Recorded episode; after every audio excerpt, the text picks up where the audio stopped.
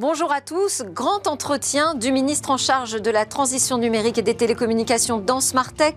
Jean-Noël Barrot me rejoindra sur ce plateau dans quelques instants. Dans une seconde partie, nous étudierons quelles ont été ses réponses lors de la grande interview, du ministre du numérique, à propos notamment de notre rapport à la tech américaine, à propos du financement de nos startups, mais plus largement de l'écosystème des PME françaises euh, du numérique. Et puis on parlera de ses actions promises pour 2023 en matière de politique numérique. Et on terminera cette édition évidemment par notre regard sur les métavers, dont l'avenir est peut-être dans les usages professionnels. Mais d'abord, donc, c'est cette édition spéciale avec l'entretien avec Jean-Noël Barrot, ministre du numérique dans Smartech.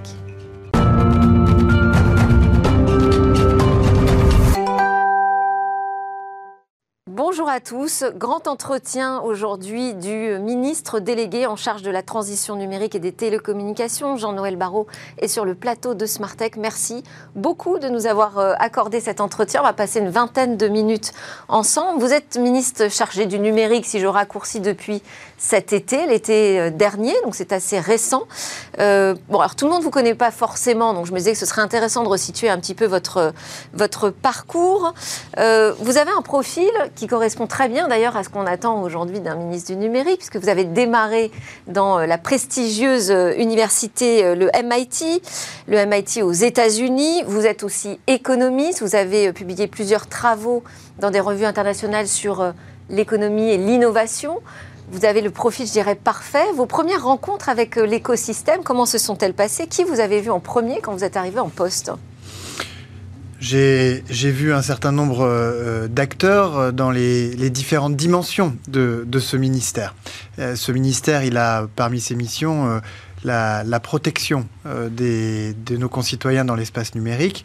Et il y a un certain nombre d'acteurs qui sont mobilisés sur ces sujets, en particulier les acteurs de la protection de l'enfance. ce ministère, il a aussi pour mission l'accessibilité et l'inclusion dans l'espace numérique. Ça passe par la couverture des réseaux de télécommunications, euh, et ça passe ensuite euh, par l'inclusion de celles et ceux qui sont les plus éloignés des usages euh, numériques. Là aussi, un certain nombre d'interlocuteurs à, rencontrer. Et puis enfin, la troisième mission de ce ministère, c'est évidemment le soutien à l'innovation, le développement de la French Tech, le virage vers plus de souveraineté que le président de la République, le gouvernement et que moi-même avons à cœur de lui faire prendre. Et, et donc, bah, évidemment, le, le, un certain nombre de rencontres dans ce, dans ce domaine-là également. Et euh, dans l'ensemble. Euh, beaucoup, beaucoup d'attentes de tout l'écosystème sur les trois sujets que vous abordez. Euh, et la bonne nouvelle, c'était aussi qu'on avait enfin un ministère délégué auprès du ministre de l'économie, mais une importance euh, montante de ce sujet, on le voit bien au, sein du gouvernement. Je, passe très vite parce qu'on va rentrer plus en, plus en détail sur chacun des sujets que vous avez abordés. Donc je passe très vite sur ces premiers mois pour arriver là en janvier. Vous avez effectué votre premier voyage au pays des big tech. Vous êtes allé voir ces géants euh, du numérique à l'occasion du CES euh, à Las Vegas début janvier. Votre rencontre avec Elon Musk, comment s'est-elle passée puisque vous allez nous offrir là les premiers retours finalement en direct? Alors d'abord, je suis aller euh, aux États-Unis pour euh, accompagner euh, les 170 startups qui figuraient dans le pavillon français du CES. Oui, première délégation étrangère. Première délégation étrangère et la France sacrée championne de, de l'innovation cette année qui, qui est le, le titre le, plus, le plus prestigieux du classement du CES, donc une grande fierté. Une grande fierté également de voir à quel point la, la euh, la France est, reconnue comme une grande nation d'innovation euh, aux États-Unis à une douzaine d'heures. Ce pas forcément gagné. Ce qui n'était pas euh, il y a forcément quelques années. gagné, puisqu'il y a encore 20 ans, le, président des États-Unis disait que les, le problème avec les Français, c'est qu'ils n'avaient pas de, de mots pour traduire le terme d'entrepreneur. Donc il y a évidemment quelque chose de fondamental qui, a changé. Et puis effectivement, juste après le, CES, nous sommes allés à, à San Francisco pour un rencontre rencontrer un certain nombre d'acteurs et évoquer avec eux les questions de régulation euh, auxquelles nous sommes profondément attachés, à commencer par, euh, Elon Musk, le patron de, Twitter, euh, auquel j'ai rappelé notre attachement à ce qu'il puisse le plus vite possible se mettre en conformité avec les nouvelles règles européennes du règlement sur les services numériques, le, le, DSA, qui va en rentrer en vigueur prochainement.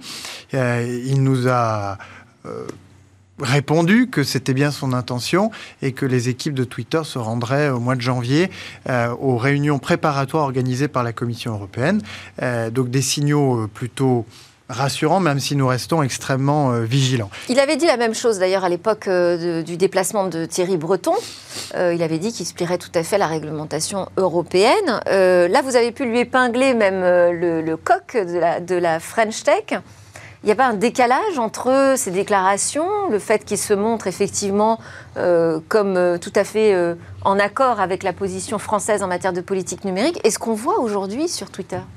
Le juge de paix, ce sera l'application du, DSA. Soit Twitter se conforme à nos règles, euh, et, dans ce cas-là, tout ira bien.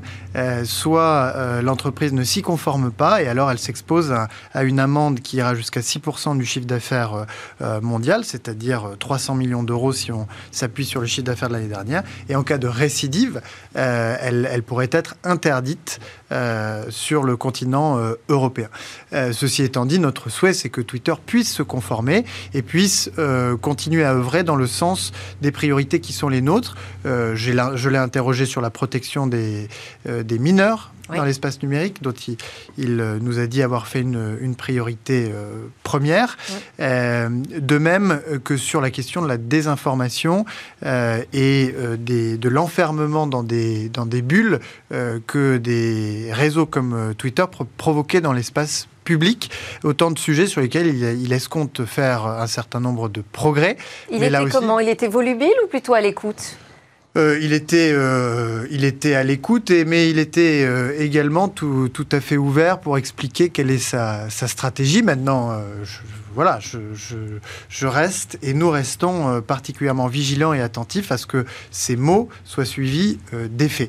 Et ensuite, effectivement, à l'issue de cette rencontre, euh, je lui ai remis et épinglé à la boutonnière le coq rouge de la French Tech. Elon Musk est avant tout un, entrepreneur qui a créé des, des, des entreprises d'envergure mondiale, extrêmement disruptives, et c'était une manière de faire de lui un ambassadeur de notre coq rouge.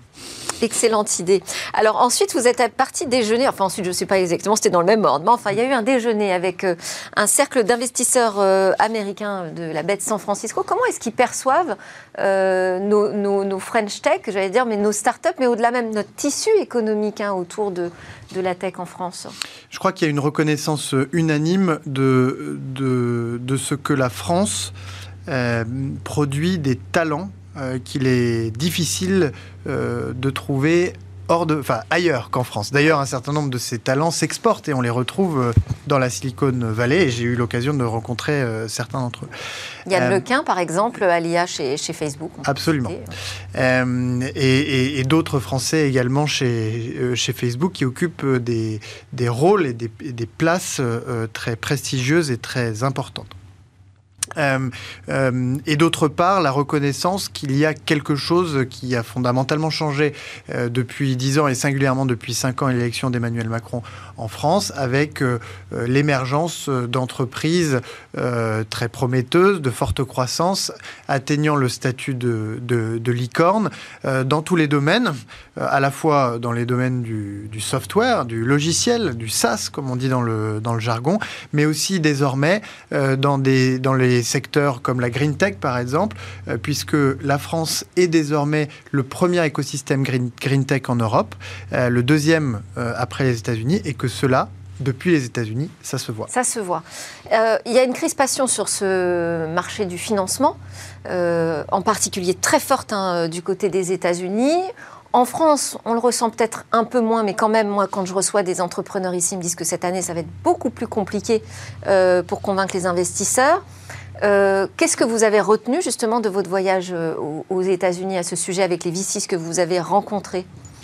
Ce que nous avons retenu, c'est euh, d'abord que le euh, que euh, la situation est, effectivement incertaine euh, et qu'elle peut freiner les décisions d'investissement, que ce soit les investissements des entreprises ou celles des, investisseurs, et que dans, ce contexte, les chiffres de la France sont à ce stade plutôt rassurants, puisque avec 13 milliards de fonds levés par les entreprises innovantes en France l'année dernière. Nous progressons de 20% par rapport à l'année 2021, là où l'Allemagne ou les États-Unis régressent. Euh, de 20% ou plus. Euh, Comment vous l'expliquez? On a un temps de retard peut-être par rapport à... Peut-être un temps de retard ou peut-être... Euh, de resserrement Ou peut-être, et c'est ma conviction, une forme de, maturité atteinte par notre écosystème qui reste relativement jeune par rapport à d'autres écosystèmes, ce qui lui permet bien de résister peut-être un peu mieux à, cette, à, ce qui se passe sur le plan des financements. les, les investisseurs que nous avons euh, rencontré évoquent évidemment euh, une forme de, ralentissement de la levée de nouveaux fonds dans le courant de l'année 2023. mais ils reconnaissent que les, les, fonds qui ont été levés en 2021 ou 2022 disposent d'un certain nombre de ressources qui peuvent leur permettre d'accompagner le développement des entreprises, des entreprises déjà existantes. Se pose une question sur les, les, entreprises à naître et le risque auquel il faut que nous puissions veiller euh, c'est que cette situation un petit peu moins favorable sur le plan des financements ne décourage euh, ou ne ralentisse ce, grand élan euh, d'entrepreneuriat qu'on a pu constater ces dernières années. l'un d'entre eux rappelait, l'un d'entre eux rappelait que c'est que c'est pendant ces périodes-là. Et par exemple, au début des années 2000 ou juste après l'année 2008, que se sont créés certains des plus grands succès entrepreneuriaux mondiaux. Exact. Euh, c'est peut-être justement aussi le moment de s'intéresser, parce qu'il y a l'effet euh, Startup Nation euh, qu'il faut entretenir, continuer à avoir ce, cet élan entrepreneurial en France, certes, mais il faut aussi faire grandir, mûrir toutes ces, ces, entreprises très prometteuses françaises. Et pour ça, on a besoin de fonds d'investissement beaucoup plus importants. Alors en France, on a la BPI, ça n'est pas suffisant. On ne peut pas juste compter sur euh, l'aide publique. Non, on a la BPI d'un côté qui fait évidemment un travail remarquable hein, depuis 10 ans, en fait, les, les 10 ans de, BPI euh, euh, cette année. il y a à côté de BPI une initiative qui a été lancée sous le quinquennat précédent et qui a porté ses fruits pour mobiliser l'épargne euh, des Français et, les fonds des assureurs, notamment euh, pour, pour que les, fonds de capital risque, les fonds de capital investissement français atteignent une taille qui leur permet euh, de financer des entreprises qui atteignent, des entreprises innovantes qui atteignent une certaine taille, c'est l'initiative TIBI à laquelle nous sommes en train de travailler pour qu'elle se régénère et qui sera doublée, ce sera annoncé dans quelques jours, de, de la concrétisation d'un fonds de fonds pan-européen euh, public euh, voulu par le président de la République qui s'appelle Scale Up Europe et qui va permettre lui aussi de venir nourrir des fonds d'investissement euh, européens susceptibles d'atteindre la taille nécessaire pour euh, financer ces, très, ces, jeunes mais très grandes entreprises qu'on appelle les licornes, euh, pour les pousser jusqu'à l'introduction en bourse, dont on souhaite évidemment qu'elles puissent se produire en France. Alors c'est vrai qu'il faut penser à cette échelle européenne, et c'est souvent ce qu'on nous dit hein, dans, dans, ce secteur des technologies. ça oblige aussi de penser une politique tech à l'européenne. Est-ce qu'on a, euh, on a des textes, on a des règlements. Aujourd'hui, on arrive à avoir des consensus hein, euh, euh, législatifs, je dirais, européens. Est-ce qu'on arrive à avoir une politique économique commune autour de la tech en Europe? Et comment est-ce que cette politique numérique se positionne par rapport à celle des États-Unis? La question de la souveraineté, c'est aussi une question euh, qui peut créer des frictions. Notre ambition, c'est de créer un marché unique du numérique pour que, effectivement, les entreprises, qu'elles se créent en, France ou dans d'autres États membres de l'Union européenne, eh bien, elles puissent rayonner dans l'ensemble euh, de, l'Europe et faire levier euh, du marché européen qui reste le premier marché mondial. Pour ça, nous avons, depuis quelques mois, euh, commencer à, prendre au niveau européen un certain nombre de textes qui vont organiser le marché des données et les marchés euh, numériques. Je parlais du DSA tout à l'heure, c'est vrai du, du, DMA, c'est vrai du règlement sur les données, c'est vrai du règlement sur l'intelligence artificielle, c'est vrai de MICA euh, pour le marché des, des, cryptos. C'est une forme de régulation non pas pour étouffer l'innovation, mais pour harmoniser les règles du jeu au niveau européen, de manière à ce que l'Europe devienne véritablement un marché unique en tout cas pour le numérique. Euh, et, Mais, les règles, c'est une chose, et, parfois elles sont tellement stricte et contraignante que quand même l'écosystème s'inquiète qu'on s'étouffe pas avant de, mmh. d'éclore, même en, Europe. Mais s'entendre sur une politique numérique économique, je parle en termes de concurrence, vous évoquez le DMA, mais comment est-ce qu'on construit ces blocs européens? Eh bien, euh, c'est dans la discussion avec nos partenaires. La Commission fait un certain nombre de propositions, et puis ensuite les États membres et le Parlement euh, européen s'en saisissent. Mais vous évoquez les, États-Unis. Euh, ce qui est intéressant, c'est de constater que sur le sujet des cryptos, sur le sujet de l'intelligence artificielle, les États-Unis sont au point zéro. nous avançons, euh, ça peut créer euh, quelques inquiétudes, mais un certain nombre d'acteurs sont plutôt satisfaits de voir l'Europe avancer sur un certain nombre de sujets, puisque quand on innove et quand on, euh, quand on bouscule un certain nombre de, de, marchés établis, on a besoin aussi, et d'ailleurs les, les, responsables d'OpenAI nous l'ont dit euh, très clairement, que vous avez rencontré aussi, euh, d'avoir un certain nombre de, de bornes, et s'agissant des cryptos, s'agissant de l'intelligence artificielle, les acteurs, que ce soit en Europe ou aux États-Unis, ont besoin pour orienter leurs activités d'avoir un certain nombre de cadres et, de, et, de, et de bornes. Et c'est ce que nous avons essayé de mettre en place en, Europe. Je crois qu'avec Mika, nous avons trouvé le bon équilibre entre protection des investisseurs euh, dans le Web 3, enfin dans les, dans les cryptos, euh, et, et, le soutien à l'innovation. Ils vous ont adressé une lettre ouverte d'ailleurs. Euh, Absolument, pour nous encourager. Pour nous encourager, et, je crois que nous allons dans la bonne, dans la bonne direction. Sur les, sur les crypto-actifs, nous avons bien avancé.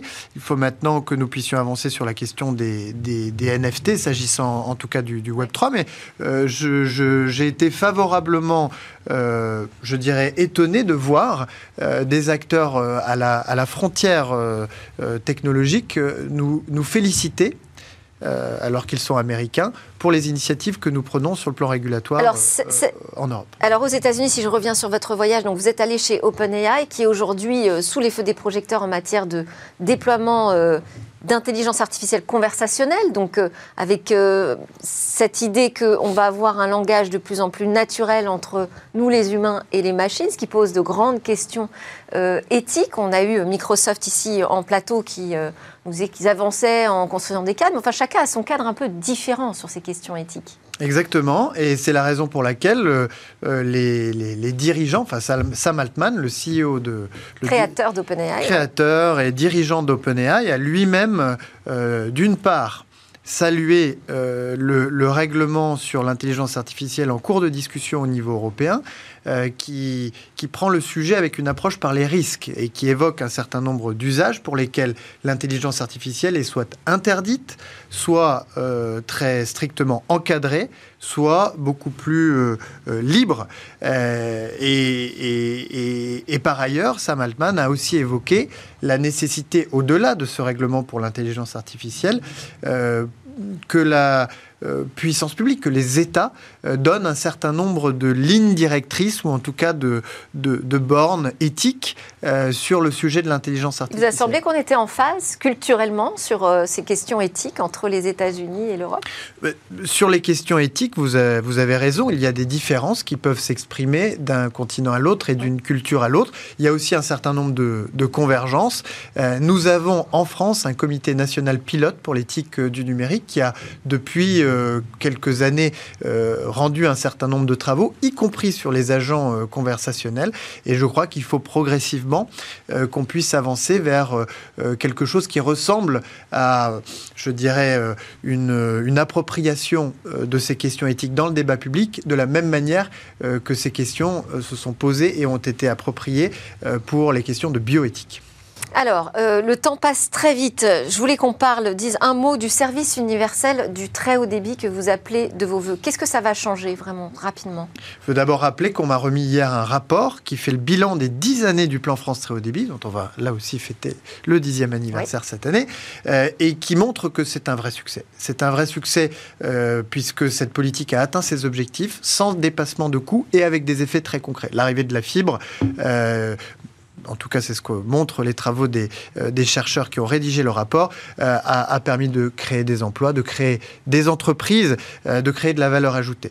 Il reste encore évidemment un certain nombre de, de difficultés à, à, lever en matière de qualité et bien sûr de raccordement des, des derniers logements qui sont les plus difficiles à faire.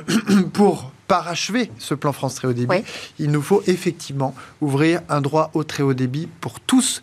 Euh, ça veut dire quoi? Qu'est-ce que ça change? Ce que ça change, c'est un, euh, une, une, forme de garantie pour chacun de nos concitoyens d'avoir un débit euh, minimal, d'avoir accès à des tarifs sociaux, quel que soit le lieu où ils se trouvent sur le territoire national. C'est un travail que j'ai annoncé il y a quelques semaines et que nous engageons euh, avec euh, pour objectif de, de, le terminer d'ici l'été pour pouvoir lancer une expérimentation euh, sur les, sans doute, même si ça reste à, à affiner, les, les communes qui font partie des premières à être passées du cuivre à la fibre.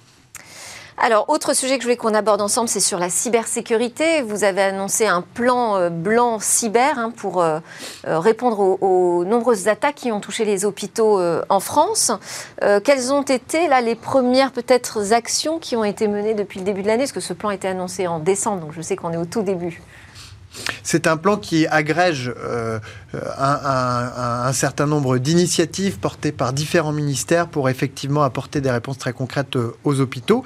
Euh, je veux dire que s'agissant du, plan de relance hein, qui, qui s'est déployé sous la, responsabilité de, de, Bruno Le Maire, ce sont 150 hôpitaux qui ont été ciblés dès 2021 pour pouvoir bénéficier de parcours de cybersécurité à la suite de l'attaque sur l'hôpital de Corbeil-Essonne cet été, euh, avec le ministre de la Santé, j'ai annoncé une enveloppe supplémentaire qui va permettre de couvrir au moins 150 hôpitaux. De doubler finalement. De doubler le nombre d'hôpitaux qui, qui, se, qui, qui, bénéficient de ces programmes.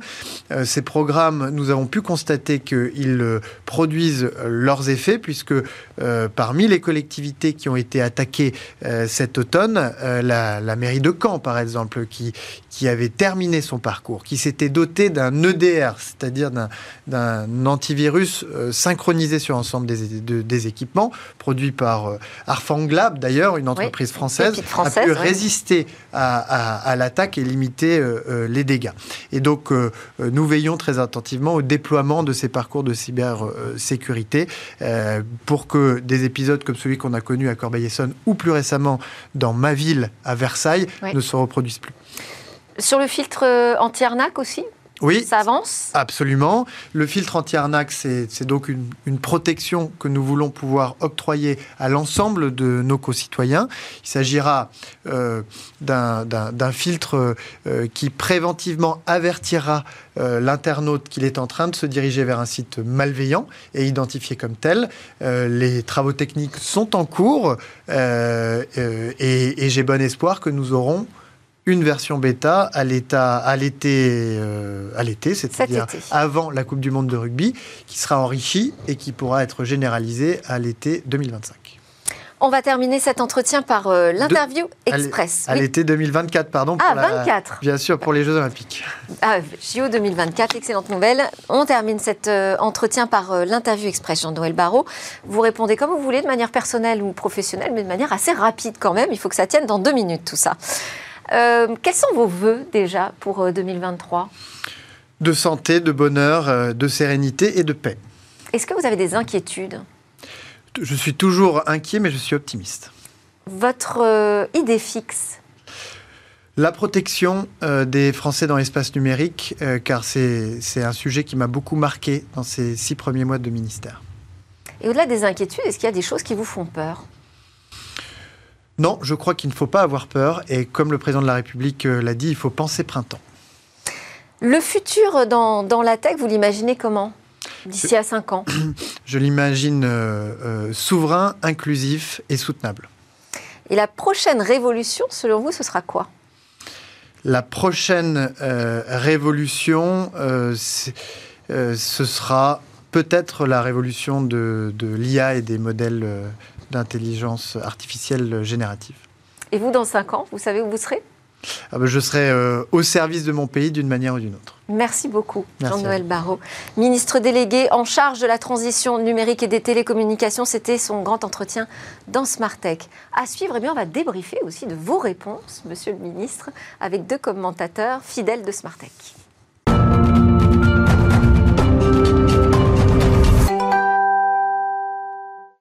Si vous avez suivi le grand entretien de Jean-Noël Barrot, le ministre en charge de la transition numérique et des télécommunications dans Smartech, eh bien vous allez pouvoir écouter son débrief. Si vous ne l'avez pas suivi, eh bien c'est l'occasion justement de reprendre les points principaux qu'il a abordés avec nous il y a quelques instants. Pour euh, donc ce commentaire euh, sur les politiques numériques de la France, j'ai convié Christophe Holnet, le senior advisor chez Apax Partners, et Alain Staron, l'entrepreneur disrupteur, euh, cofondateur d'Artifil, qui était d'ailleurs au CES de Las Vegas. C'est votre grand retour à Paris.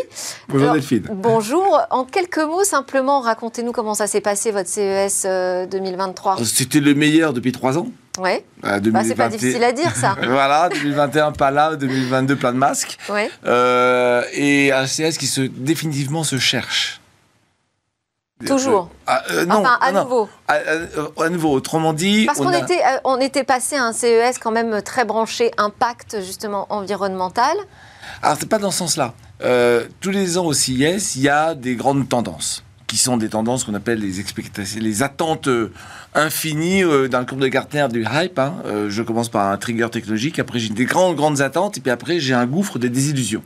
Et là, on sait plus ce qu'on attend, c'est ça? On est dans le goût des désillusions. et après, après, quand même, il y a la, pente de l'enlightenment, de l'illumination, puis après, il y a le plateau de la productivité. Et on est là, donc c'est-à-dire qu'il n'y a plus tous les, tous les trucs qu'on fait, on fait pchit, tous les trucs énormes ont fait pchit. Et alors, il y a encore des résidus, hein, comme des, des, des, trucs qui restent de ce qu'on avait vu avant. Oui, parce que moi, j'ai vu quand même des super beaux écrans. Euh, j'ai vu quand même euh, le futur du PC portable, le futur de la voiture, euh, le, des annonces dans le jeu. Alors, des super beaux écrans. Des super beaux écrans, il y en a tous les ans. Ce qui est intéressant, c'est qu'LG était le dernier à avoir des écrans partout. Samsung avait fait voilure très extrêmement réduite. Il n'y a plus le grand mur de Des écrans rétractables enroulables. Oui, ça fait trois ans qu'on en parle. Euh, des écrans sans fil, mais il y a quand même un fil. Enfin, voilà, on n'a pas trouvé. Et pour vous, ça s'est passé comment ce CES Vous avez eu la visite Extraordinaire extraordinaire. Comme nous Le ministre, malheureusement, n'est pas passé par chez nous, mais on a eu à la place des investisseurs, donc euh, c'est pas mal. Ah bah c'est pas mal aussi, ça. Et, un paquet de distributeurs et de partenaires, y compris américains, enfin du monde entier. Non, non, c'était... Euh, enfin, il y avait du monde. Et alors, donc ça vaut le coup d'aller au CES quand on est... Si on est une start-up, si on est une start-up, le Reka Park, d'abord, il est à moitié français, maintenant, moitié presque, moitié tricolore. Euh, d'ailleurs, certains disent, ouais, les Français, vous commencez à nous... Hein. Mais, et, tout le monde visite le Reka Park, tout le monde vient faire ses courses. Ouais c'est quoi les next steps? C'est pas dans les grandes allées, c'est dans le. Et là, il faut être un peu vigilant parce qu'il se passe de tout. Mais, euh... bon, mais en euh, particulier, il y avait Artifil. Christophe Honnête, je ne vous demande pas votre avis sur le CES 2023. On a eu un débrief déjà en, début de semaine et surtout, là, on est là pour commenter euh, les réponses euh, que nous a données le ministre lors du grand entretien dans Smartech. Je l'ai interrogé sur. son retour justement au pays des géants de la tech. Il a rencontré Elon Musk, il a pu lui épingler le coq rouge de la French Tech euh, à la veste. Ils ont parlé ensemble de régulation. Est-ce que euh, ce que vous avez entendu de la part de Jean-Noël Barrot sur cette rencontre avec Elon Musk, le patron de Twitter, vous a rassuré en termes de volonté de ces big tech de se plier aux règles européennes? Alors, sur la, volonté des big tech, on verra. Il y a effectivement une bonne volonté qui est annoncée. On va rentrer d'une certaine façon sur le DSA et le DMA, donc les deux directives européennes euh, sur le contenu et puis également sur une forme de régulation de la, concurrence qui est aussi euh, très importante. On va un peu rentrer dans le dur maintenant parce qu'il va falloir le mettre en œuvre et pas juste avec euh, des petites amendes de ci, de là, mais avec de, la vraie coercition, le cas échéant.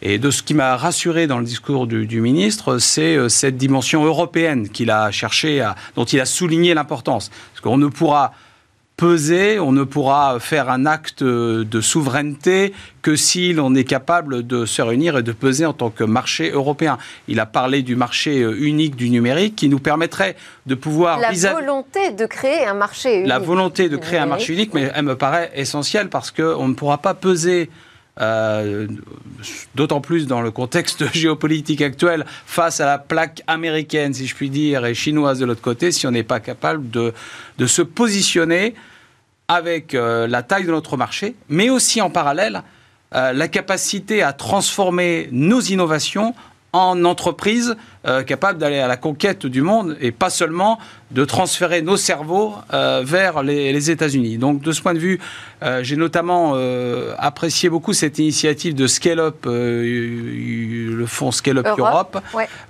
qui est un fonds, de, fonds de fonds. Voilà, qui est un fonds de fonds. Ça me paraît intéressant parce que le rôle des États n'est pas de financer directement les entreprises, il est de créer un cadre de facilitation, d'encouragement, d'écosystème à l'innovation, éventuellement d'avoir des fonds d'amorçage.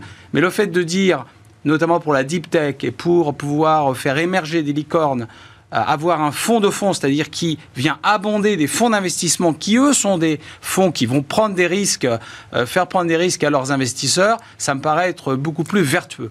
Et d'ailleurs, on n'a pas eu le temps de l'évoquer, mais euh, il y a une initiative qui a été lancée pour regrouper aussi les investisseurs hein, en France, hein, euh, French euh, Finance Partners. Oui, c'est un organisme finalement d'orientation et de conseil qui permet d'avoir un forum et de, pouvoir adresser en commun des problématiques liées au financement. L'État sur, sur ces sujets. Votre sentiment là-dessus, sur ce, la manière dont il nous a raconté son voyage, c'était intéressant parce qu'il a parlé à la fois de sa rencontre avec Elon Musk sur la régulation, la protection de l'enfance, mais aussi avec OpenAI euh, sur les questions euh, éthiques autour de l'utilisation de l'intelligence ah, artificielle. C'est un vrai sujet et effectivement, c'est très très bien que du côté OpenAI, on se dise s'il vous plaît, régulez-nous. Hein, quand on joue avec euh, ChatGPT, on se dit il est urgent de commencer à réfléchir. parce qu'on ne sait pas du tout où on va. Après, moi, en tant qu'innovateur et en tant que start-upper, je suis toujours entre deux chaises, hein, parce que je me dis, si on régule trop, on va passer à côté de trucs extraordinaires. Euh, si on régule pas, on risque de planter toute l'humanité, quoi. Ah, ça, parce que ça peut aller jusque-là. C'est, on est sur des sujets extrêmement gravissimes. Donc, c'est extrêmement bien qu'ils disent oui, oui, régulez-nous. Ils, ont, ils sont dans leur rôle. Après, est-ce que le régulateur aura la sagesse de réguler tout en ménageant le futur? C'est, ah, mais c'est très compliqué. En tout cas, c'est vrai que d'entendre Jean-Noël Barrot qui nous dit, bah, là-bas, aux États-Unis, on me dit que pour pérenniser en fait tous, ces, utilisations d'algorithmes, on a besoin de la régulation. Euh, parce qu'ils savent pas où ils vont. Et personne n'a le recul. Ouais, parce que chacun travaille un peu dans son coin. Et, c'est plutôt pas mal de, se dire, moi, je, je veux bien que quelqu'un ouvre un parapluie. Parce que quelque part, il en va d'une responsabilité. Alors, il n'y a pas ça en Chine. Hein. Et alors sur la partie investissement, euh, aussi, il a rencontré des VC aux, États-Unis euh, qui avaient l'air très intéressés par ce qu'on fait, nous, en matière de green tech. En fait, le, CS était très green cette année. tout le monde y allait de pourquoi je suis green, pourquoi je suis green, pourquoi je suis green, les emballages, les machins. bon, bref. Et la French Tech, c'est 200 startups, donc c'est toujours la première délégation après les US sur le, sur le Park. Et la French Tech est très green. Très green. Donc il y a énormément d'innovation green dans un monde qui se veut green, dans un CIS qui voulu green. Donc forcément, euh, la France était repérée. Et Christophe, vous confirmez qu'on est, on est costaud sur les green tech, nous, en France? Bah, je crois que, c'est le premier écosystème. Bah, vu, les, vu les enjeux euh, climatiques et les problématiques euh, qui, qui, que, que, l'on voit et que, finalement maintenant sont quand même très largement euh, reconnus par tous, la, la technologie euh, peut être une, est certainement une solution pour pouvoir réconcilier à la fois euh, la capacité à continuer à se développer et le fait de respecter euh, mieux l'environnement. Et de ce point de vue, il y a énormément d'innovations qui bon, trouvent leur source dans les mêmes processus d'innovation que la tech généraliste. Donc la green tech est un des volets de la, de la tech. Et naturellement, on a une place à jouer. Et puis en Europe, il y a une sensibilisation quand même très forte à ces problématiques euh, environnementales. Et euh, donc, ça paraît tout à fait naturel qu'on on, apparaisse. c'est un sujet peut-être davantage pris au sérieux ici que de l'autre côté de l'Atlantique pour l'instant, en tout cas. sur la contraction aussi du marché du financement, il nous a dit que bah, la France a quand même beaucoup mieux résisté. il a évoqué 13 milliards, mais c'est 14 milliards euh, de fonds euh, levés en 2022, euh, tout en disant il faut quand même être vigilant. Hein. Oui, je pense qu'il faut être effectivement vigilant. La réalité, c'est que la France a plutôt bien résisté, mais moi j'y vois une raison, c'est qu'on a aussi été probablement un peu moins dans l'exubérance irrationnelle, des valorisations dingues et des levées de fonds monstrueuses qu'on a pu voir on a eu certaines grosses levées de fonds en France, mais c'est pas du tout dans les mêmes ordres de grandeur que notamment euh, aux États-Unis et au UK. Ce qui fait qu'en fait, quand on regarde le premier semestre et le deuxième semestre, la plupart des, grands pays euh, ont vu leur euh, taux d'investissement, les levées de fonds baisser, alors que nous, on est resté euh, assez stable.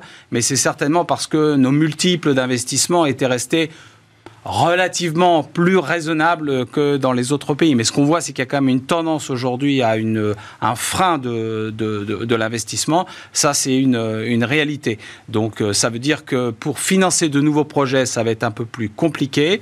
Et pour les startups qui n'ont pas une vision claire euh, d'un retour à un équilibre et, et en tout cas d'atteindre une profitabilité à un horizon euh, défini, euh, ça va être compliqué même de se refinancer. Après, il nous dit aussi, c'est dans ces moments de crise, il nous le rappelle, c'est dans ces moments de crise qu'on voit émerger hein, des géants.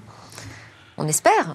Oui, bah, alors c'est là où d'ailleurs ce qu'on voit aujourd'hui, c'est vrai, ce qu'on appelle l'early stage, c'est-à-dire euh, l'investissement euh, très en avance de phase, en amorçage sur des nouvelles idées euh, disruptives, ben, potentiellement disruptives, continue à, très très bien se, porter.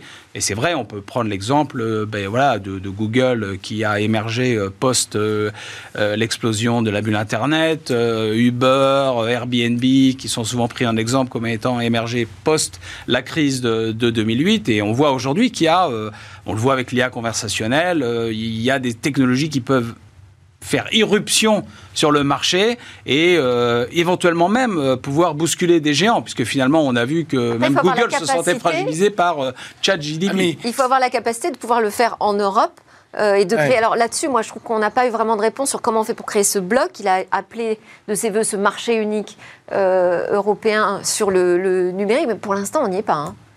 Bah, il y, a un problème en Europe, c'est dès qu'on veut faire du B2C, dès qu'on veut parler au grand public, on a je ne sais combien de langues à traiter. Mm. Et donc, quand vous lancez un produit sur le marché américain, il parle l'anglais. Nous, on lance un produit sur le marché européen, il doit déjà parler sept langues au moment où on démarre. Mais ça, on va pas changer. C'est, on est comme on est. Et absolument. Et, c'est un frein. Oui, mais c'est aussi une opportunité. Alors, c'est un frein. moi, je crois que le frein, je, comprends bien que ce soit un frein, et une, raison pour laquelle, d'ailleurs, il faut aller sur le marché américain euh, rapidement.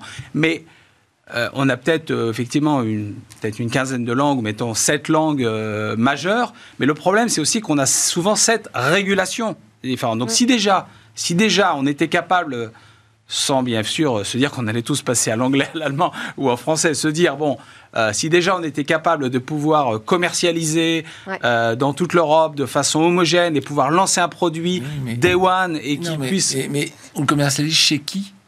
Le seul distributeur européen, il s'appelle Amazon. Alors ça, ça c'est pour le B2C. Mais... Non mais, pardon. B2B, non mais alors, on parlait là de la distribution alors justement, des Bon. En justement, B2B c'est différent. Justement. Et alors en B2B, la, hein, parce qu'on n'a pas fini. La bonne nouvelle du B2B, c'est si on commence à faire l'internet industriel, la langue n'est plus un problème. Et donc pour moi, l'avenir quand est-ce que peut émerger un, majeur mondial, une compagnie énorme dans, enfin, Pour le grand public pour, Non, ce sera professionnel. Ah, ce sera professionnel selon Ok. Elle sera B2B. Autre sujet qu'on a abordé, c'est autour du service universel euh, de très haut débit. Euh, il nous en a dit un petit peu plus sur euh, sa stratégie et l'idée qu'il souhaite mettre en place assez rapidement au cours de cette année dans certaines villes. Ce serait l'opportunité donc pour tout citoyen de pouvoir réclamer cet accès euh, au très haut débit avec un minimum de débit euh, garanti. Ça, c'est un vrai pas en avance social, j'allais dire, hein, sur l'accès au numérique. Oui, je crois. Le, le, ministre mentionnait qu'on fête euh, les 10 ans du plan très haut débit, comme le dans la French Tech. Et d'ailleurs, on peut quand même mesurer positivement le chemin parcouru depuis l'affaire des pigeons euh, en, 2012. Donc, globalement, je pense que la, la, mobilisation de l'État sur le sujet numérique, il, est là. Donc, sur le très haut débit, euh, les choses ont quand même fortement euh, avancé. Moi, je crois qu'il faut, euh, euh, voilà, et, dans l'esprit, dans notre finalement façon de considérer la société, la notion d'équité, d'accès à l'outil et au très haut débit en l'occurrence, bon, est quelque chose qui, qui paraît naturel. Après, comment ça va se faire? Euh, dans les villes qui ont déjà le très haut débit, est-ce que cela va se traduire par le fait d'avoir des points d'accès euh, accessibles, des tarifs privilégiés? Donc tout ça, je, je pense Visiblement, que il y avoir une phase ça, de test. Ça, reste à, définir. Moi, je crois que plus globalement sur le très haut débit, je, je crois aussi qu'il faut sortir du 100% euh, fibre, même si euh, euh, ça devient souvent très important pour toute commune de se dire j'ai la fibre ou je l'ai pas. Mais le très haut débit ne veut pas forcément dire la fibre, de moins en moins. Il y a des solutions hybrides avec la 5G, peut-être demain la 6 6G, du satellite, qui aujourd'hui permet du bidirectionnel. Ça, je pense que là-dessus, on a, on, a, ouais, on a bien avancé quand même sur, sur cette mm. question aujourd'hui en France. il a aussi évoqué, mais on n'a plus le temps d'en parler, le filtre anti-arnaque. Euh, qui permettra aux Français d'être alertés via leur navigateur directement euh, s'ils se connectent sur des sites euh, fallacieux ou malveillants. et ça, il nous a dit qu'ils seront prêts pour les JO. 2024, c'est ça. Hein. Merci beaucoup Alain Staron d'Artifil, Christophe Honnet d'Apax Partners pour votre commentaire sur ce grand entretien avec Jean-Noël Barrot, le ministre du numérique dans Smartech. À suivre, où va le web? Eh bien, l'avenir du métavers est peut-être du côté des usages en entreprise, c'est ce que nous explique Eva. Les entreprises vont-elles sauver le métavers en 2023 Meta ne s'en cache pas. Il compte bien sur elle pour booster l'usage des technologies de réalité virtuelle, surtout après une année 2022 très décevante pour le groupe de Mark Zuckerberg. Le nombre d'utilisateurs sur son métavers Horizon Worlds stagne, moins de 200 000 par mois. Alors, si les particuliers semblent encore bouder l'univers virtuel et immersif du métavers, il y a sûrement quelque chose à faire du côté des entreprises. Le corporate metaverse pourrait-il sauver le navire? Depuis plus de deux ans maintenant, le travail en distanciel s'est considérablement développé. En France, par exemple, aujourd'hui, c'est près d'un salarié sur trois qui pratique le télétravail de manière régulière, selon une étude Malakoff Humanis. Une bonne raison donc pour les organisations de repenser leur conception de la communauté et de l'inclusion. Le groupe Meta, lui aussi, a mené son enquête. Selon cette enquête, 69% des travailleurs et des dirigeants se déclarent intéressés par des réunions plus immersives et 66% d'entre eux pensent que le métavers peut reproduire cette sensation d'adhésion collective que l'on ressent normalement euh, au bureau. Autre atout pour les organisations qui pourraient bien faire les affaires de méta, le métavers permet aussi de se différencier de ses concurrents, attirer les jeunes par exemple, montrer qu'on est moderne et favoriser l'engagement des employés. 64% des chefs d'entreprise interrogés déclarent d'ailleurs se sentir en retard vis-à-vis de leurs concurrents dans l'exploration du métavers. Il s'agit donc maintenant de s'implanter dans les entreprises. Meta s'entoure de partenaires tech comme les logiciels de productivité de Microsoft, dont Teams, que l'on connaît tous. L'objectif, multiplier les passerelles avec les logiciels d'entreprise les plus populaires et favoriser donc l'intégration des technologies VR alors, 2023, l'année du corporate, métavers, c'était Smartech. Merci à tous de nous avoir suivis. Merci à mes commentateurs du jour, Christophe Honnet d'Apax Partner et Alain Staron d'Artifil. Merci aussi à Jean-Noël Barrot, le ministre du Numérique, qui est venu sur ce plateau. On se retrouve très vite dans Smartech sur Bismart.